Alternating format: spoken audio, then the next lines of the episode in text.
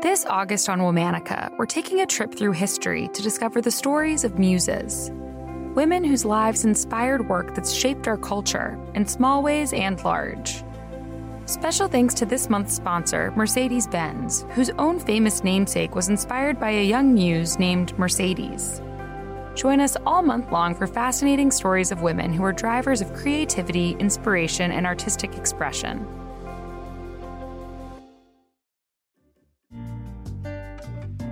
Hello. From Wonder Media Network, I'm Jenny Kaplan, and this is Womanica. This month, we're talking about muses, women who were drivers of creativity and inspiration. Today's muse inspired the character Sally Bowles, the cabaret singer in Christopher Isherwood's novel Goodbye to Berlin, and the musical adaptation Cabaret, where fictional Sally was untroubled and naive. Her real life counterpart was driven, politically engaged, and curious let's talk about Jean Ross.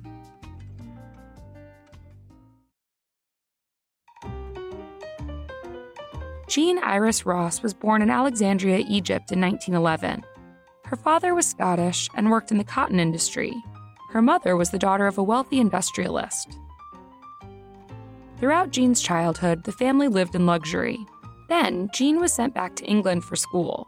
She was miserable. By the time Jean was 16, she'd had enough. She faked a pregnancy and got herself expelled. The next few years were a revolving door of experimentation, going to finishing school in Switzerland, a short stint at the Royal Academy of Dramatic Arts, a small role in a low budget film called Why Sailors Leave Home. Jean wanted to find more acting roles and heard a production company in Germany was hiring. So when she was 19 years old, she made her way to Berlin in the early 1930s, Berlin was in the final years of a creative golden age. Theater, art, literature, sociology, psychoanalysis, science, it was all blooming in Germany's capital city. And Jean wanted to be at the center of it. But like Sally Bowles, the character she would inspire, Jean's dreams of being an actress remained dreams. Instead, she found work modeling for magazines and singing, though not very well, at cabarets. It was there, in the club scene, that she met Christopher Isherwood. Christopher was a young writer who was exploring his sexuality as a gay man in Berlin. He and Jean shared a flat and became intimately close.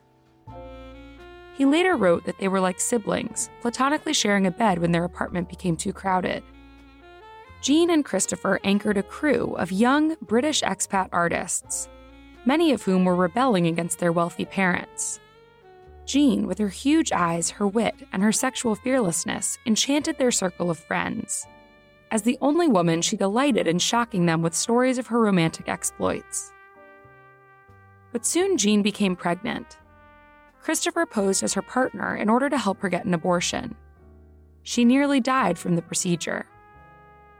When Christopher went to visit her in the hospital, he was met with disgust from the nurses. Word had spread that he was the father. How could he have put her through this? In reality, the father was a German actor. This tragic comedy of errors would become the climax of Christopher's novella, Sally Bowles.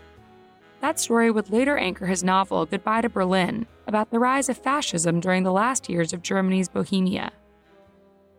While Jean was recovering from her abortion, the Nazi Party began to take over Berlin. By 1933, Jean had fled to England. Back in London, Jean joined the Communist Party. Around this time, she met Claud Cockburn, a British journalist. Jean also began writing about politics. The couple was on vacation in Spain when the Spanish Civil War broke out in 1936. Instead of fleeing, they stayed to report. Jean filed stories for the Daily Express, and Claud wrote for the Daily Worker. When he began fighting alongside the Spanish Republicans, Jean would file stories for the Daily Worker too, publishing under Claud's name. Jean was an anti fascist political activist for the rest of her life. She also continued her love for the arts. She spoke fluent German, and she used that skill to help German directors in exile produce films. She also served as the film critic for the Daily Express. Her pen name was Peter Porcupine. In 1939, Jean and Claud had a daughter, Sarah. Just a few months later, Claud abandoned the family. Jean settled into her life as a serious journalist, political activist, and devoted single mother. Meanwhile, Christopher Isherwood's novella Sally Bowles entered the public sphere. From the get, Jean was uncomfortable with her reincarnation as Sally. Sally was hedonistic and flighty and aloof, even as Nazis began marching through the streets. This characterization was a far cry from the person Jean had become.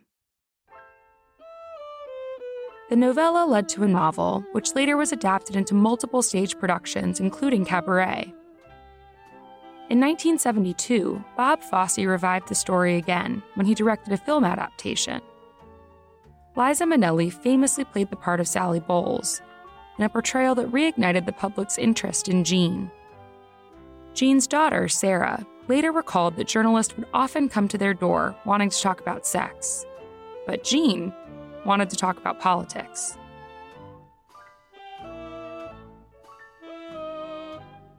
In 1973, Jean died. She was 61 years old. All month, we're highlighting muses. For more information, check us out on Facebook and Instagram at Womanica Podcast. Special thanks to Liz Kaplan, my favorite sister and co creator. Talk to you tomorrow.